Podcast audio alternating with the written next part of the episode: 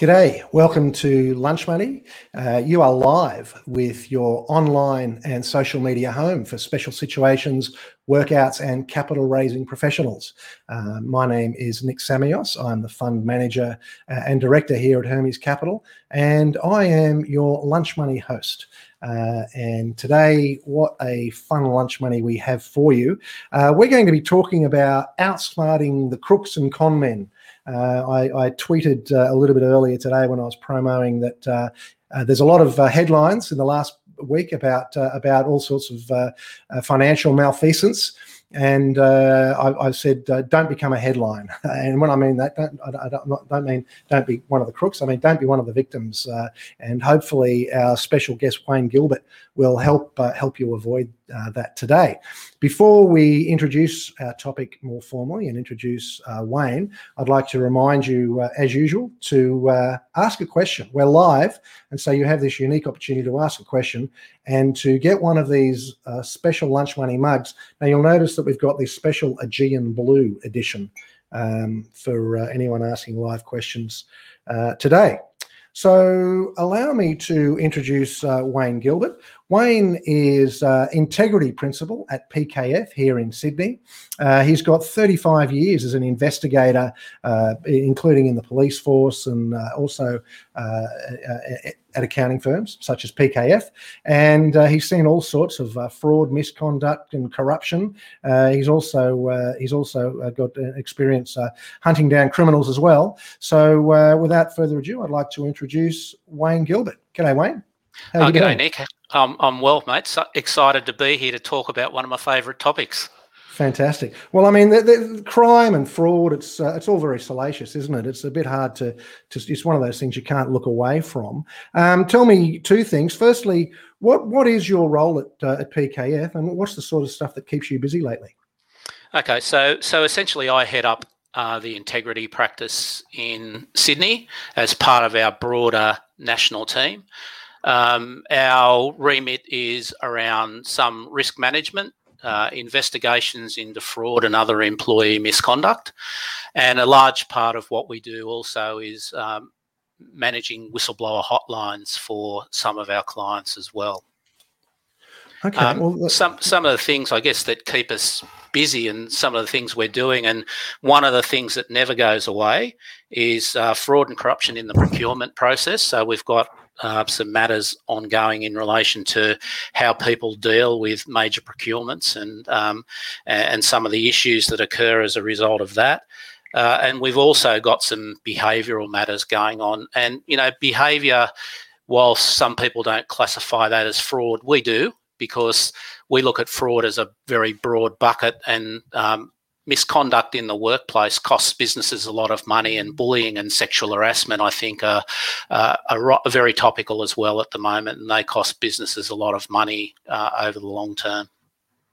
And uh, so you're, I, I, guess you're brought in when there's a, a, PKF client somewhere in Australia that's got an issue. I know that you've also got a broader network of uh, the smaller accounting practices. Obviously, not you know your, your suburban accounting practice can't afford to to have uh, an integrity principal such as yourself. So, is it does it work like that also? Well, it's not necessarily just our PKF clients as such. Uh, people mm. reach out to us from all uh, necks of the woods to investigate issues. But on the other side of that, uh, we also do proactive work where we actually educate workforces in relation to some of the signs to look for, red flags, etc., and educate the workforce to be uh, on what to be on the lookout for. Okay. Now, look, I've got a little montage to introduce. Uh, this is uh, our next next uh, session. So let's just have a quick look at that. The case of the 49 year old who pretended to be a financial whiz to fleece $25 million. Allegations by anti money laundering agency Austrac that Westpac failed to report 23 million potentially suspicious transactions. Mr. Greensill, are you a fraudster? No, Mr. Connor, I am not. It's uh, it's yeah. So you're in a you're in a very hot space there. Uh, there's no question about it. It's in in the news a lot of late. Um, I guess I, I have a theory that uh, you know whilst the economy has done pretty well during the, the pandemic, uh, there is no doubt that at some point in time uh, we are going to feel a lot more the financial consequences, and perhaps that's going to, perhaps as a result of that, we're going to see more uh, financial malfeasance. You, would concur with that? Oh, oh definitely. Um, we're we, are we are seeing some of it at the moment um, with you know people working remotely and their behaviours whilst they're working remotely and uh, i guess one thing that comes to mind is you know people uh, filling in a timesheet indicating that they're working when they have no footprint on their work systems etc and they're actually not working so we've we've been uh, investigating a few of those Wow. So is that is that a is that an extra is that an issue with working from home? Are you suggesting or? Well, I think it's just an issue with people in general that you know some people work well and others don't, um, uh, and there is that um, tendency that if no one's looking, um, you don't necessarily abide by all the conditions that are there for you uh, at work. So, uh, you know, it's a minority of people, but we still see it. And um, thankfully, some employers take note and they take action, which is a really good thing that um, people actually look for these issues and then take action because um, if you just let it slide, that's the position that you accept from your workforce that, um, that nothing will happen to me if I just continue on with my behaviour. Mm, that's interesting. Well, look, we're going to come back to behaviour, and I, am just going to jot down the word habitual there. Um, it's interesting. My, my wife um, made, has made jokes in the past about, you know, how do you know your sales reps aren't uh, Uber driving, for example? And I'd like to think that the that they wouldn't be doing that because of the opportunity cost. But uh, um, now it's interesting. You mentioned procurement fraud, fraud a little bit earlier. Uh, I remember I had a client in the printing business a number of years ago, and there was a, a marital issue. You know, husband and wife uh, had effectively busted up, but they were both working together out of necessity. But he was, I'm just trying to think how this worked. He would do deals with his mates who, for example, might be supplying paper, say, and they would uh, they would overcharge on the invoices and uh, and and sort of kick back to him. Is that is that the sort of procurement fraud you're talking about? Well, well, well, there's that, and then there's undeclared conflicts of interest where uh, it's basically jobs for your mates. So you uh, tie up a deal with a supplier who you know, uh, and not necessarily test the market as you should, and uh, they start um, invoicing your organisation, and and potentially there's a kickback there, or it's just um, looking after your mates.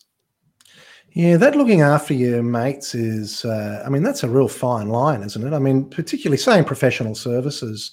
Uh, yeah, I mean, it's it's it's interesting. Uh, the quid pro quos. Uh, you know, you you know, there are certain financial services without going sort of naming names where you're not supposed to be paying commissions or kickbacks, for example. But uh, you know, where does quid pro quo start and kickbacks uh, kickbacks kick in? Well, I think it's all around the processes and procedures that you have in place, and you know, at all times, really, your de- your dealings with uh, at a business level need to be on an appropriate business level. You know, kickbacks uh, are not something that should really enter into the equation at all, and they shouldn't be yeah. tolerated. Um, yeah.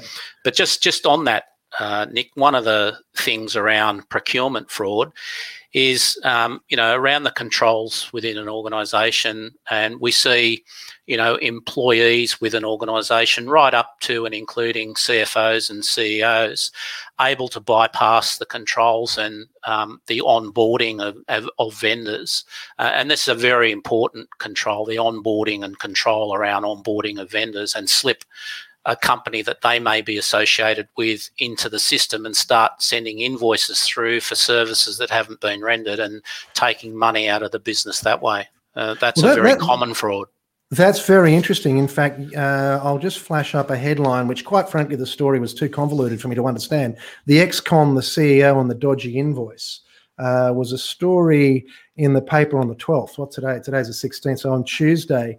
And this was a story where um, allegedly, allegedly, of course, there was uh, the CEO of a football club, I think it was, was looking to buy into a business, and there's questionable, allegedly questionable invoices were then passed through to the club that they were going to pay for the, you know. So I guess that's the sort of thing you're talking about. I mean, that's obviously one one uh, permutation. Yeah, and it doesn't necessarily have to be up at that uh, level of CEO. It can be anyone within the business who understands the environment and then can bypass that environment. Um, and, and, a lot of times that's what happens. People bypass the environment and no one wants to speak up about it. Look, whilst we're talking about headlines, there's obviously the big story about the football boss at the centre of alleged Westpac fraud. Uh, and supposedly he was going to be returning to Greece. I, think this, I'm not sure what date that article is from, but uh, he, um, the latest I heard this morning was that he had COVID. So he had every intention of coming back to Australia, apparently. Um, you were saying uh, when we spoke earlier that, uh, you, yeah, you think the chances of him returning are pretty close to nil. Well, if you're, if you're a betting my, man. Yeah, well, only through my previous experience. And if he doesn't uh, return voluntarily, I think the chances of getting him back to this country are probably um, slim to zero. Yeah, yeah. Well, you'd have to ask yourself, uh, you know, if you had four hundred million dollars in your back pocket. My understanding is that and, and, allegedly none of this has been proven as yet, but the newspapers are talking. You know, numbers that I've got from the newspapers. There's, uh, I think, two hundred and something million with Westpac, hundred million dollars with Sumitomo, uh, nine million dollars with Societe Generale, and then there's another a fintech that I hadn't heard of before, but uh, called humm. That there's twelve million dollars. So if you've got any of that money uh, you know, converted into the old drachmas or euros, uh, then you, you, would have to wonder why you come back. But you've got some experience chasing people to Greece. Yes, I mean, um, going back quite some time now, but uh, had a person who was involved in a uh, homicide here in Sydney that fled to Greece before we had enough information upon which to charge him. And we made several trips to Greece. Um, he was uh, had Greek heritage. His parents were born in Greece, and uh, he claimed his Greek heritage, which you're allowed to do. And of course, under most uh, treaties that we have with most countries, uh, it's at the discretion of that country as to whether they um, give up their nationals. And the Greek authorities chose not to on this occasion. And um, whilst he uh, whilst he didn't get away scot free, we did try him in Greece, but it was a very very difficult uh, process uh, and he was subsequently acquitted in Greece. But um, that's mm. another story for another day. Wow. Okay. I did. I did. I was telling that story to one of my partners the other day, and he said, "What happened in the end?" Okay. Well, so that's what happened, more or less. The short version is that he was acquitted, but you got to spend some time in in Greece anyway, uh, which wouldn't have been too tough, I'm sure. I'm just wondering, you know, that you, we've got some topics that we wanted to talk about, and uh, I'm not sure which one of these, uh, you know, whether or not we're going to be talking about culture or behaviour, but I'm, I'm wondering what goes on at a bank. And let's not talk specifically about this, but we're a bank. We've got someone who's introducing, you know, business to us in the in the order of hundreds of millions. And I mean, how is it that something like this in this day and age gets passed? I, and and, and, and I, I, I'm imagining someone at a bank saying, "Listen, I found this thing that's a bit questionable," and someone else saying, "Well." You can't ask him that. You, what are you going to do? Accuse him of fraud? Uh, you, you, know, is this how does it how does it happen in this day and age? Well, I think that it you know it, it's been going on forever and ever. And if we're talking about asset leasing and um, issues that happen, I mean, been involved in a few of those going back several years. And I think it's really about the controls that are in place and how hard one kicks the tires and what be- that goes back into the risk appetite of the organisation about well, at what point do we actually get up off a chair and go out and investigate whether those assets exist versus um, some um, small due diligence around that. Yeah, I mean, supposedly in this case, uh, you know, the people who were supposedly receiving the benefit of the goods just didn't, didn't know anything about it. Uh, and, and, I suppose if you get away with one, you get away with 10, you get away, you know, and these things escalate. I mean, it, it reminds me of when I was at AGC back in the 80s. And the, the classic was that someone would, one of the officers working for AGC would come up with a dummy loan lending themselves money and then, of course, in order to make the payments on that dummy loan, they'd have to write another dummy loan. And then they'd need to write another dummy loan to make the payments. And it wasn't until they went on holidays that, that they'd get caught out. But, you know, these are all war stories. You know, there's the war. I don't know if you remember the case of Tonal. Tonal was uh, one of those big equipment frauds. There was the John Friedrich story. What was the name of his company? Um, National, uh, wasn't National Security, National Safety Council Um, I mean, so they're all these are all war stories that you know that, that people must be. Uh, I know that when I was working in large institutions, we were telling these stories to each other all the time. So, how does it? How you know what is it in the culture that that that, that allows this to, to keep going on? Well, I don't know that it's typically what I would refer to as culture. I think it's more in the risk management and um, how organisations deal with risk. And as I said, at what point does an organisation go out and kick the tyres? And I talk about kicking the tyres because it reminds me of a large fraud on the mid north coast of New South Wales around buses. And um, the organisation were getting loans on all of these buses that didn't actually exist. And um, you know, one one of the issues was that there was an insider in the organisation that was was uh, assisting by just passing off that the inspections had been done. So these guys were just recycling VIN numbers, uh, and no real testing was ever done to see whether the assets existed. I know that uh, you like to talk about trust being no substitute for control. Is that is that sort of this is this what we're talking about here? Well, no, I think that's just out and out fraud. Um, you right. know, with an insider uh, who's not actually doing their job for the organisation and not actually going to check uh, that the assets actually exist before the money leaves the the uh, organisation. Okay. Well, look, let's let's talk about uh, some of the uh, the specific areas that, that we're going to talk about. To, to, let's talk about the, the corporate culture. Now, you, you talk about the speak up culture. What's that about? Well, I think that it, it's the culture that allows people to actually feel free to have a voice within an organisation and speak up about whether it's fraud, whether it's about bad behaviour, uh, and feel that they've been listened to and that some action will come of it without retribution to them. And uh, if we look back through the history of uh, whistleblowers uh, in this country and probably even globally, we can see that we're not there yet uh, in in many instances, and people do.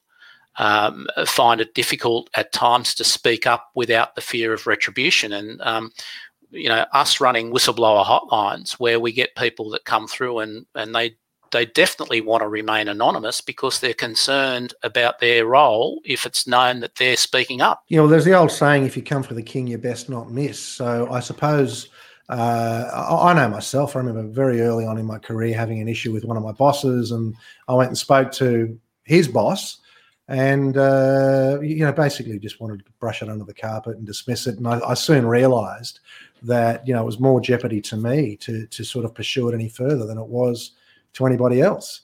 Uh, I can't remember what the specifics were or how serious it might have been. But so, how do you encourage the right culture? I mean, you know, how do you, how do you encourage people? What do you say to people to encourage them to, to blow the whistle, to, to put their mind at ease that they're not going to be uh, victims along the way? Well, I think that um, well, Australia's come a long way in that they've passed some legislation that came into effect about a year ago now in relation to the protection for people coming forward. But it's really about what one of your guests a couple of weeks ago said, Dr. Peter Ellis, about culture and the tone at the top. Uh, I mean, it shouldn't really matter whether you're the last person hired or the person that's been within the organisation for 20 years, whether you're the CEO or the CFO. People look to the uh, role models of and the behaviours that that people put out there, and you know, um, you've got to walk the walk, um, and that's you know what CEOs need to do. And it reminds me, even going back to um, the Coles Myer fraud, which is a multi-million dollar fraud which of which Brian Quinn, who was the CEO of Coles back in those days, and Paul Coghlan, who was the chief prosecutor on that matter, uh, his quote's a, a gem, I think. He said, when they saw their boss with his nose in the trough, they just got right in alongside of him. And, and that's that whole culture of the top. Well, if it's good enough for him, it's good enough for me. Okay. Uh, look, I, would actually like you to tell us a little bit more about that. But before you before we do go there, uh, I would just like to remind uh, anyone who's watching us live that uh, this uh, Aegean blue interior coffee mug is yours if you uh, if you pop us a question. And it also, uh, in the spirit of being able to speak freely. Uh, I encourage you to share, like, subscribe our podcast and uh, live stream. And uh, don't forget to hit the notification bell as well. That way, uh, when we produce fresh content, uh, you will be reminded. So tell me, can, are you able to tell us a little bit more about that specific case?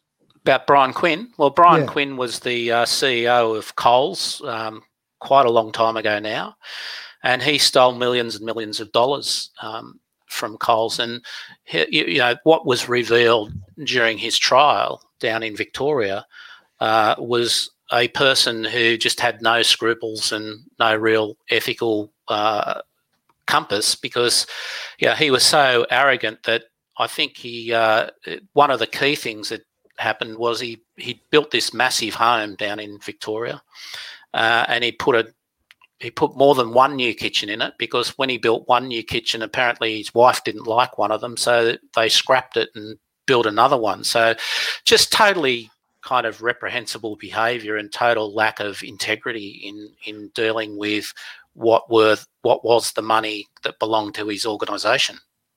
Well, sometimes big shots think they're above the law. You think because you're a celebrity that somehow the law doesn't apply to you, that you're above the law? I guess, I guess uh, maybe, maybe maybe there was a little bit of that going on. I suppose they. I mean, do they think that the, no one's going to have the you know have the temerity or the guts to come after them? Well, I, I think so, but um, I, I think that uh, he was able to get away with it, and not only was he able to get away with it, but uh, the rest of his comrades joined him, and uh, you know. If you've got your whole executive team doing that, well, you've got no chance. Uh, now I've got a question here from a anonymous LinkedIn user. Let's just see what that says. What advice would you give to an institution that focuses their confidence on the ability of their customer applicant to repay their finance as opposed to if an asset or end product actually exists?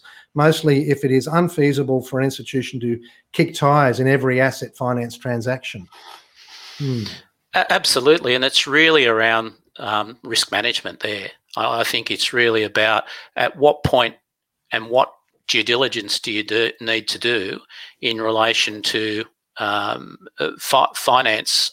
And I think, too, um, if you're talking about the ability of their customer or their applicant to repay, um, well, that's to me, that's a given in any kind of responsible lending uh, thing that they're the checks and balances that should be done. Um, not that that stops people from uh, putting forward false documentation to secure loans, but um, that's just another story. But you know Mhm. that that due diligence process around responsible lending uh, in itself generally takes care of that. Yeah, it's funny, you know. You would think these days with uh, with technology, you'd be able to circumvent uh, a lot of this stuff. You know, if they didn't get the goods, did they at least get the invoice? I mean, you know, uh, where where there's no goods involved at all, there's there's surely got to be better ways. Um, tell me. Uh, so we've talked a little bit about the, the speak up. Just just quickly. So do you do, do you sort of provide an outsource of whistleblower hotline? I mean, do, do you set up a hotline for your customers that you know a phone rings next to your desk? Tell, tell us about that. Yeah, well, we do a few things around whistleblowing. We um, we definitely have uh, a hotline. We've got about thirty clients um, with an independent hotline, so they get their own number, and we also have um, a, a link to uh, so that um, people can report online. Um, some people, with not that we get too many these days, even we still get the odd letter that comes through, but they're few and far in between. Uh, so we run a very secure back end portal. So we receive the calls, um, we take those calls, and then we pass that information back on to those uh, people so that they can deal with it. Uh, we also can triage that information and assess it for clients if they would like us to. And of course, we can also investigate those matters. Okay. Um, and, and we're also working closely with a number of people in which I think is the most important part. I think the the new legislation that came through in relation to whistleblowers said that you need to have a whistleblower policy. But there are some real issues behind whistleblower policies where you can get into trouble, and that is how you handle uh, those disclosures when they come through, and how you maintain confidentiality and prevent reprisals. And we're working with a number of people now to help them build better systems behind the scenes to help them manage that process better. Okay. I mean, that sounds like a legal quagmire, I must say, with all sorts of liabilities flying in every direction. Look, uh, Chris Slack uh, has uh, given us a bit of a follow up question on this alleged uh, fraud uh, with respect to Westpac. And it's interesting because another friend of mine asked this as well. Um, you know, obviously, this fraud, you know, it's it could be it could be in the order of four hundred billion dollars spread over a number of financiers, and who knows if more won't pop up. And uh, as I said to you, another one popped up today. But I, I wonder what impact this will have uh, generally across the market. You know, where I think again, I don't. Uh, there's this thing where there's one thing where the bank is lending directly to the customer itself, but then there's another thing when they're when they're lending to their customers' customers. Really, I think that was what was going here with with this Westpac situation. Westpac wasn't lending, as far as I know, to uh, uh, to, to Papas's organisation. It was lending to his customers who were buying his services. So, you know, then there's this whole thing of well, is that second tier market that is getting money from banks? and then having that money provided to uh, to their customers. I, I mean, do you do you do you think that you'll get people calling you asking you to help out in those situations?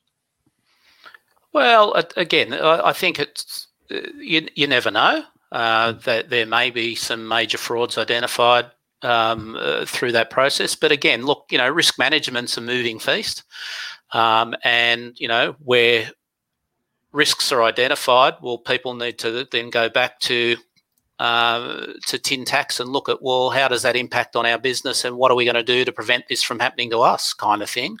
Um, and that should always be happening. Okay. Uh, these things aren't static all right. Well, thank you very much for your question there, Chris. Now we'll get one more question before we move on to our next talking point. We've got Linda Lee. Thank you very much for your question, Linda. Hi, Wayne. Have you seen a decrease in disclosures coming through with more people working from home? So I don't know if this relates maybe to the whistleblowing type scenario. What, what, how, what, how does working from home impact these areas? Thank you very much, Linda, for your question.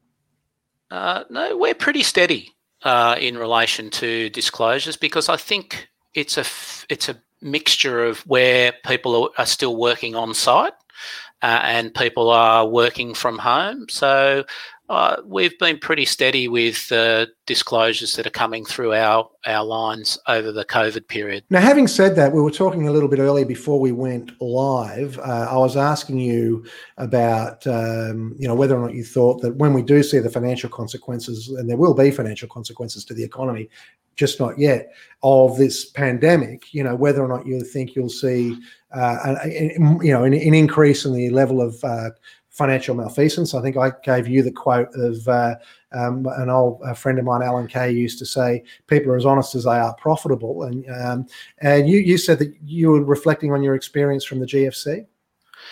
Yeah, and and the GFC, I think that uh, you know, following the GFC, twelve to eighteen months following the GFC, we saw uh, you know an uptick in fraud cases coming forward. But you know, like if you look at the statistics and there's an organisation called the Certified Fraud Examiners, who are a global organisation, and you know they talk about um, you know most fraud schemes take up to 18 months to come to the surface um, because we're not particularly good at identifying them. Um, and you know I always uh, caution where I have someone say to me, "Oh, there's no fraud here to be seen."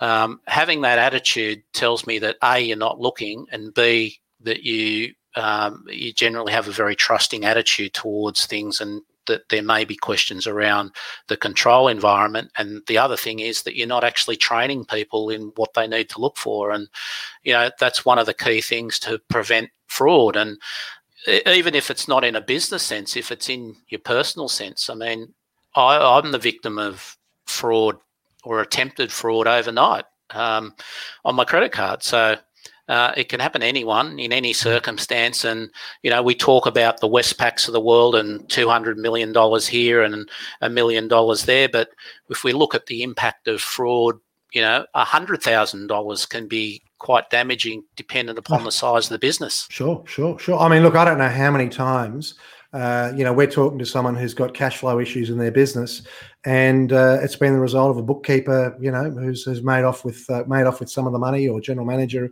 or whatever. And the, the I mean, I, you know, I, I use the old uh, the old Greek shopkeeper saying that you know uh, the owner's always got to keep an eye on the till. Listen, we've got two talking points. I, I don't want to run out of time to get to these, so let me just Sure. uh, just move quickly to them. Uh, one of them was uh, on this. Uh, we were talking about email fraud. I think I've got a, a headline here. Uh, it might have been an older headline about email fraud. You were talking about, you know, you in this particular uh, article, it was talking about this thing where, for example, I know myself, I've received an email from my financial controller saying uh, that I need to pay a bill. Now, it's a bit odd because we're a pretty small organisation, and the way it you know was worded, uh, you know, it was obviously a fraudulent email. But I guess people are uh, people are hacking into emails and seeing what the relationships people have with each other, and maybe knowing, you know, getting a little bit of information to help them pull off one of these frauds. Yeah, look, it's this is a massive global business. It's a billion dollar biz, billion billion dollar business um, business email compromise. Now, you mentioned the CEO style fraud where someone sends a direction internally for the for someone to facilitate a payment uh, on behalf of the CEO or CFO, etc. And you know they they still happen where some people don't talk to each other and the the payments get released uh, to uh, people uh, hacking into uh, email, and it might not be within your business. It might be uh, external to the business. They hack into a business transaction, and then they change some of the bank account details. They're not checked, and lo and behold, what was uh, assumed to be a legitimate payment is forwarded to a completely uh, foreign account. And uh, in general terms, that money goes pretty quickly. If you're lucky, you might uh, get it clawed back. But in the world of um, you know instantaneous uh, finance transactions, uh, often the money's gone. Yeah, I mean, it, it seems to me that they they do their homework and, and understand the patterns. You know, I guess if they if they you know, as you say, they may only be hacking into someone else's email, but they're establishing the nature of communications and what sort of things. Uh, so, so you you get involved in that in in that sort of work as well. Yes, we do. Um, we we're involved in that from time to time, and I think that you know one of the things that um, we need to be aware of is that it's not if you'll ever be the victim of cyber fraud; it's when you'll be the victim of cyber fraud, and you know you need to do a lot. Um, I, I, I, I draw an analogy going back to it. You might remember the old Nigerian letter scams and the uh, and those kind of scams, and you know, after they'd been well publicised, people still fell for those scams and still had that hope that you know that there was a bucket of money at the end of the the rainbow. Well, if you bring that back to cyber, um, you know, we should be training our people. If you receive an email that's unsolicited, don't open it or don't Yeah. click on the link that's in it. But people still do, Mm. uh, you know, and fraudsters are getting smarter. These um, cyber fraudsters are smarter. They now disguise um, links that where they can download malware into your system into what look like a PDF document. But again, the simple question, the, the simple thing is if you've received a strange email that you weren't expecting and it's asking you to do stuff, delete it. Because you know what? Because someone will contact you if it was actually that important. Yeah, I saw. I was re- in one of the articles I was reading uh, at homework for this today. You know, you get those uh, angry emails. You know, if you don't pay this, uh, something terrible is going to happen. Uh, From the ATO, there's a lot of ATO uh, type scams. Uh, you know, I, I need to ask you because I, I did see. You know, we we saw we we captured a bit of what I would call fraud here last year, about this time last year. It was maybe for about forty or fifty thousand dollars, where uh, we'd been told to pay to a particular bank account, which we were told was the bank account of the ATO, uh, to pay to help a client meet, meet a tax obligation. Now, the money, you know, that, that night I got a phone call from our bank. It was an NAB. They were very, uh, I don't know what systems they're running there, but they've rung me and said this payment's not, you know, not going to the ATO. So I don't know what they've they've looked at the coding, you know, the narrative we put on the payment, and it turned out it was a fraud. Now I reported that thing.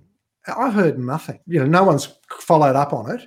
So, so uh, at what level? And I know speaking to people in the insolvency trade, for example, you know, they often come across frauds.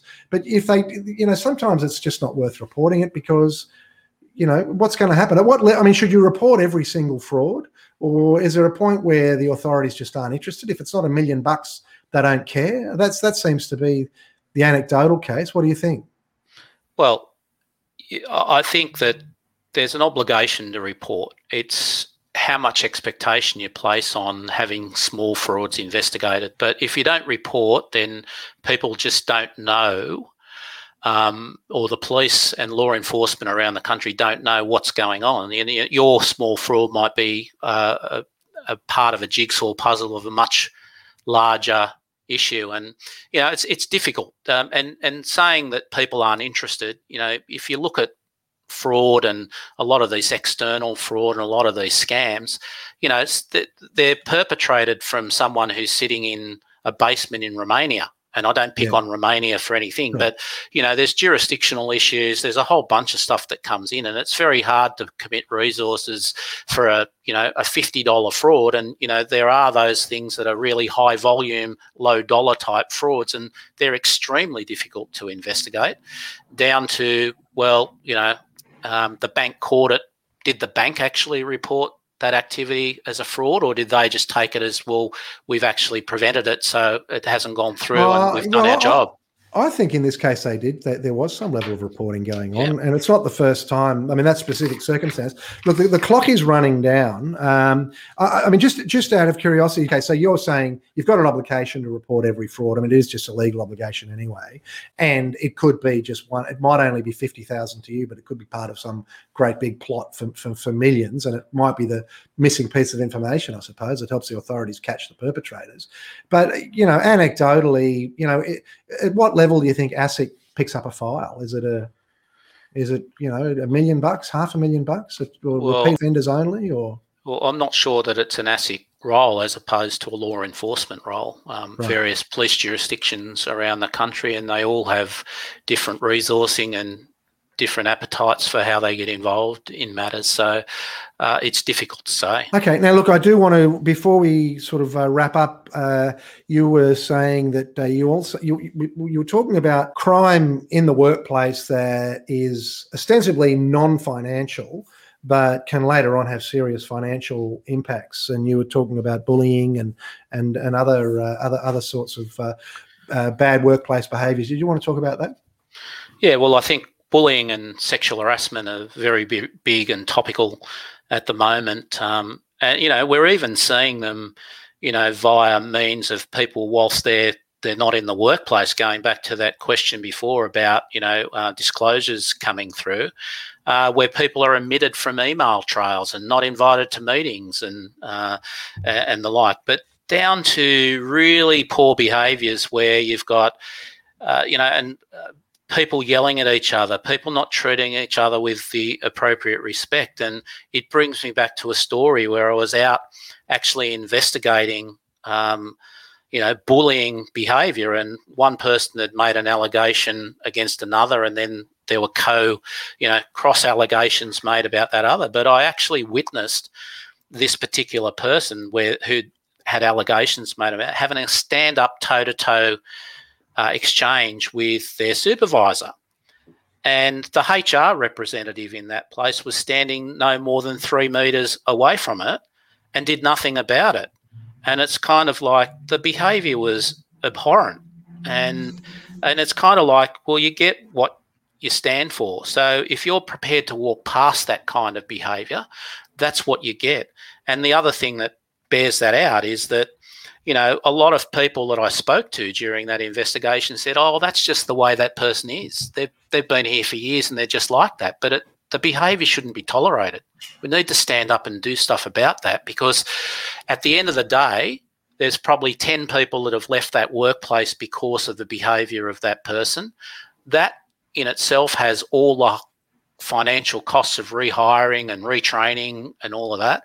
Plus, then there's all the morale and performance issues that go in with that. So, if you look at it and say, well, it's not a financial matter, um, they're huge financial matters. Plus, all the workers' compensation claims, etc., that come through. Well, not to mention, not to mention that uh, you know people who are being mistreated are going to be less incentivized to keep an eye out on all those other sorts of uh, malfeasance that we've talked about. You know, why should I speak up about this?